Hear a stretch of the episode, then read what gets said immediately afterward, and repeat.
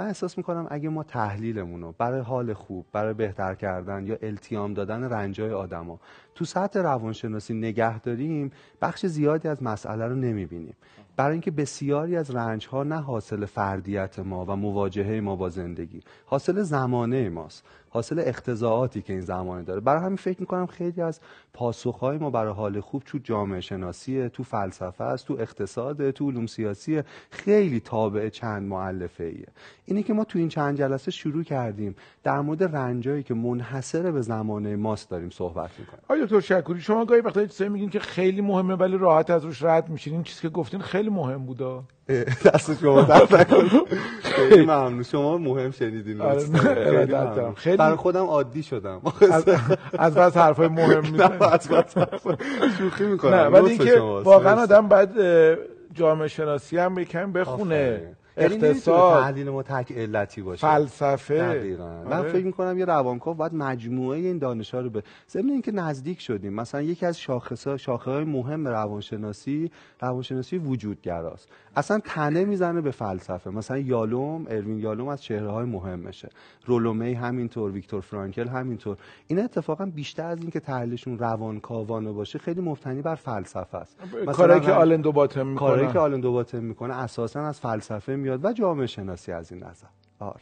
ما امروز هم ادامه حرفامون رو می‌خوایم بزنیم در مورد یکی از بزرگترین رنج های زمانه ما. یعنی رنج بیمعنایی. چیزی که تو جلسات گذشتم خیلی بهش اشاره کردیم. قبلش آقای سعد من باید یه قصه بگم یه داستان بگم. برای اینکه بدونیم چرا دنیای ما و زمانه ما اینقدر توهی شده از معنا. می‌دونید یه چیزی که خیلی اینو تشدید کرده علمه و اتفاقیه که برای پیشرفت علم افتاده. بدونید سالها بود که بشر پدیده های علمی رو با اسطوره ها و افسانه ها توضیح می‌داد. چون هیچ تبیین دیگه ای براشون نداشت. مثلا به سائقه نگاه می‌کرد نمی‌دونستیم تخلیه بارهای الکتریکی توسط توده های بخار آبه پس یه قصه درست می‌کرد که خدایان در حال نبرد با همن و این رد شمشیر یکی از خدای و اینجوری طبیعت رو می‌فهمید زلزله رو. طوفان رو باد رو باران رو همه چیز رو جهان رو بعد پیشرفت کرد رو اصر روشنگری رخ داد انقلاب علمی و صنعتی و علم وارد در عرصه زندگی شد. حالا ما شروع کردیم تحلیل پدیده های زندگیمون با یه نگاه علمی و با یه تبیین علمی. این خیلی خوب بود. تمام رفاهی که ما امروز در زندگی داریم مدیون اینه. اما چیزهای مهمی اینجا از دست رفت که من این قصه رو می‌خوام توضیح بدم. چرا جالبه که هر چیزی که به دست میاد یه چیزی داره از, آف از دست میره. همینطوره دقیقا. در واقع چیزهایی رو پس میرونه. یکی از مهمتریناش معناست. ببین مثلا انسان در گذشته پدران ما مادران ما نیاکان ما در جهان رابطه ای با تمام اجزای این هستی داشتن که این رابطه بعد از ورود علم به عرصه از بین رفت. پدیده ها خشک و خالی شدن. ما جهان رو گذاشتیم زیر میکروسکوپ و دیگه انسان یه فهم دیگه از دنیا داشت که فهم سرد منطقی و بیمعنایی بود. البته کارکرد داشت. کمک کرد بر طبیعت سلطه پیدا کنه. مثلا مثال بزنم. ببین مثلا ما ما مثلا راجع به علوم طبیعی خوندیم و دیگه قبلش بشر فکر می‌کرد بالای ابرها می‌دونید الهه ها ایزدان با هم در حال نبردن مشاعرن. ولی بعد این ابرها با این قلمبدی های خوشگلشون تبدیل شدن به توده های بخار آب و تمام رازآلودگی پشت ابرها از بین رفت. خب مثلا ما فکر می‌کردیم شاید زمین می‌دونید مرکز جهانه و ما مرکز زمینیم. ببینید مثلا تو حوزه مثلا اخترشناسی نجوم ما فکر می‌کردیم زمین مرکز عالمه. خورشید به دور زمین میچرخه خورشید برای ما طلوع می‌کنه. ما مرکز جهان بودیم. بعد کوپرنیک اومد گفت نه اینجوری نیست. زمین به دور خورشید میچرخه. یک سیاره بی اهمیت از یک منظومه کوچک بی اهمیت از یکی از کوچکترین کهکشان های این جهانه. ببینید چی این وسط از بین میره. اون احساس اهمیت اون رازآلودگی پشت هر طلوع و غروب آفتاب در لابلای انگشتان تشریح در حقیقت پژمرده میشه. از بین میره. خب؟ چیزهای مختلف. ما در مورد انسان فکر می‌کردیم چه وجود مهمی. می‌دونید قبلش روسو از وحشی نجیب حرف می‌زنه از بازگشت به اصالت انسان حرف می‌زنه. اما فرود یهو میاد همه کارو خراب می‌کنه. میگه اگه اون چیزی که اون اصالتی که می‌خوای بهش برگردی اون قدرام که میگی نجیب نباشه چی؟ بعد ما فکر کردیم دیدیم بخش زیادی از کنش های ما ناخودآگاهه. اساسا کنترلی روش نداریم. ما ناخودآگاه تصمیم می‌گیریم و با خداگاهمون تصمیممون رو کادو پیچ می‌کنیم. خوشدلش می‌کنیم. رنگ منطقی بهش می‌زنیم. ولی در واقع بسیاری از تصمیمات ما احساسات ما کنش های ما در جهان ریشه های غیر منطقی داره و ریشه های ژنتیکی داره. تحت تاثیر محیط وراثت شکل می‌گیریم. و اینجا باز احساس کردیم که بی کسیم می‌دونید قصه از اینجا شروع میشه که علم انقدر نفوذ می‌کنه انقدر فراگیر میشه که تمام رازآلودگی این جهان در واقع از بین میره. جهان توهی و سرد میشه. و این رنجی که منحصر به زمانه ماست آقای صحت یعنی هیچ نسلی شاید به اندازه نسل ما و یکی دو نسل عقبتر از ما این بیمعنایی رو و این سرما رو تا مغز و استخون حس نکرد. از انقلاب صنعتی به بعد به بعد شروع شد. می‌دونید من می‌خوام در مورد این حرف بزنم که لابلای تمام امکاناتی که علم و انقلاب صنعتی تولید کرد می‌دونید ما یه چیزهای مهمی رو از بین بردیم. مثلا حسل فیلسوف مهم مبدع پدیدارشناسیه. میگه ببین این دانش خیلی دانش ارزشمند و گرونی بود. ما این سیاره رو باش تسخیر کردیم و البته بالای این سیاره رو. اما نباید به تمام حوزه ها تسری میدادیمش. نباید فکر می‌کردیم پاسخ تمام سوال هامون در علم در تجربه در اثباتگرایی و زیر میکروسکوپ می‌تونه پیدا بشه. خب؟ این یه بحرانی رو ساخته که نمود عظیمی در ادبیات داره در فلسفه داره. تقریبا تمام آثار مهم ادبی در قرن بیستم یه جورایی فریاد یک انسان تنها رها شده در یک دنیای بیمعناست. توی شعر همینطور توی فلسفه همینطور. پست مدرنیست با همه تفاوت هایی که دارن فلاسفهش ولی روی نقطه تقریبا ریشه مشترک دارن. اینکه مدرنیته با همه فتوحاتش چه بلایی سر ما آورده؟ آقا سعد من فکر می‌کنم برای اینکه اینجا ما بتونیم آرام آرام رگه هایی از معنا رو دوباره در زندگیمون بازآفرینی کنیم پیداش کنیم کشفش کنیم یا اختراعش کنیم نیاز به این داریم که یه بار تاریخ علم رو یه جور دیگه بخونیم. اولین چیزی که باید به شک کنیم خود علمه. ببینید یه فیلسوف مهم علم هست که فکر کنم همه در واقع ارجاعات تو فلسفه علم به کارهای ایشونه. به نام آقای کوهن. خب؟ آقای کوهن حرفش اینه که تو هر زمانه یک پارادایم بر دانش حاکمه. پارادایم, پارادایم میشه توضیح آره پارادایم روح کلی حاکم بر یک دانشه. مثلا یه پارادایمی در زمان گذشته بوده همون جوری گفتم استور محور بوده.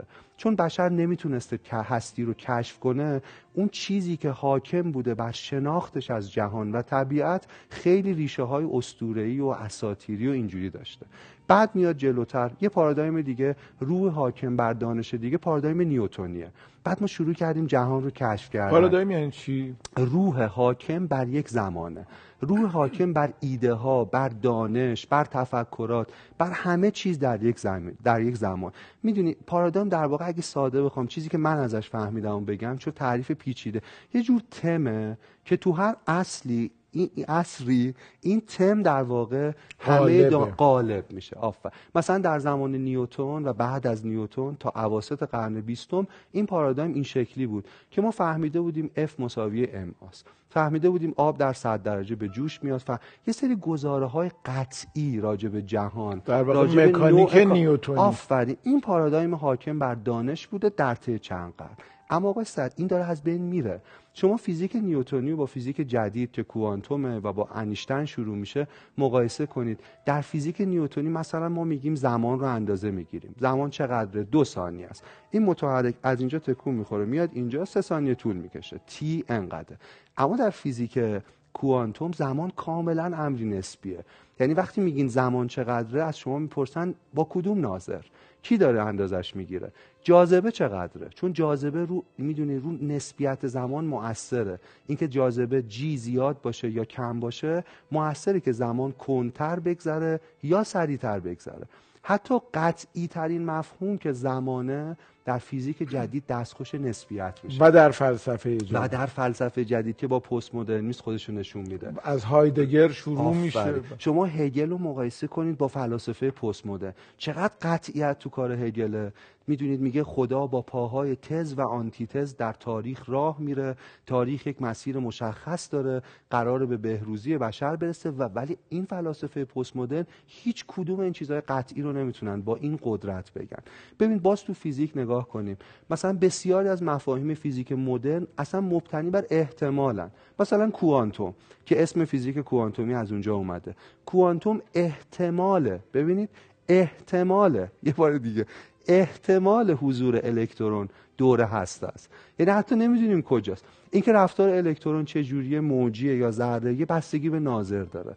اینکه شما ممکنه یه الکترون توی ببینید من می‌خوام بگم دوستان بدونن که علم اگر علمه یه ویژگی داره. اون اینکه ابطال پذیره. یعنی همین چیزی که ما قبولش کردیم که انگار دنیا رو کشف کردیم ممکنه 50 سال دیگه یه کشف دیگه ای و یه جور دیگه جهان رو تفسیر کنه. آقای سعد این چه ربطی به معنای زندگی داره؟ من احساس می‌کنم در پارادایم جدید دانش در روح حاکم جدیدی که بر دانش داره دمیده میشه و در عصر بعدی احتمالا بروز و ظهور خیلی محکم و رنگی داره معنا یه بار دیگه می‌تونه خودش رو نشون بده. چون ما دیگه علم رو نمی‌تونیم به خیلی از حوزه ها تسری بدیم. چون راز جهان ببین تو همین فیزیک ببینید فیزیک کوانتوم یا این نجوم جدید چقدر توش رازآلودگی وجود داره چقدر نزدیک به فلسفه چقدر نزدیک به اون درک پر از شور و شوق و رمز و می‌دونید که در گذشته بوده.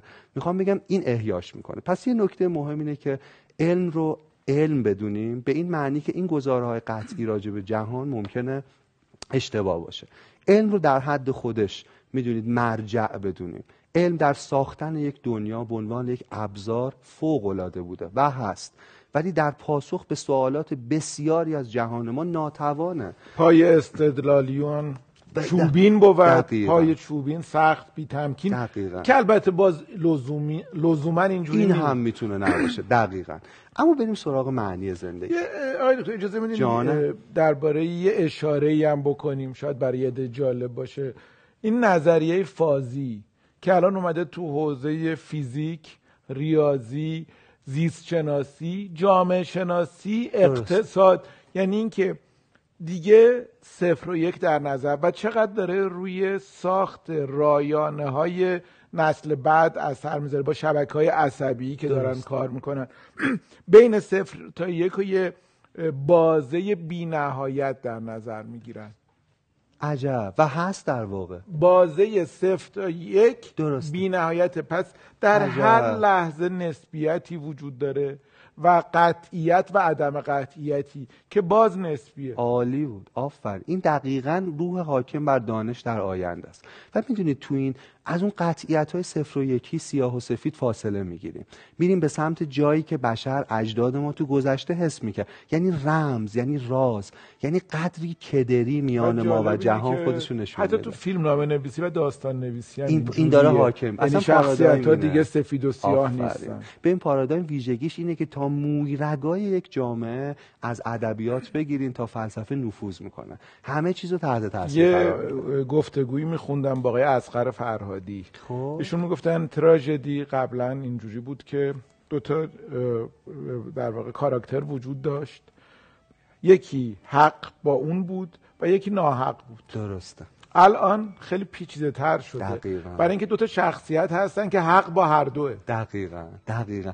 و اصلا جدای نادر از سیمین رو ببین اصلا شاهکار آقای فرهادی خلق ماجراهایی که انگشت اتهام رو به سادگی به روی هیچ دست نمی‌تونیم بگیریم.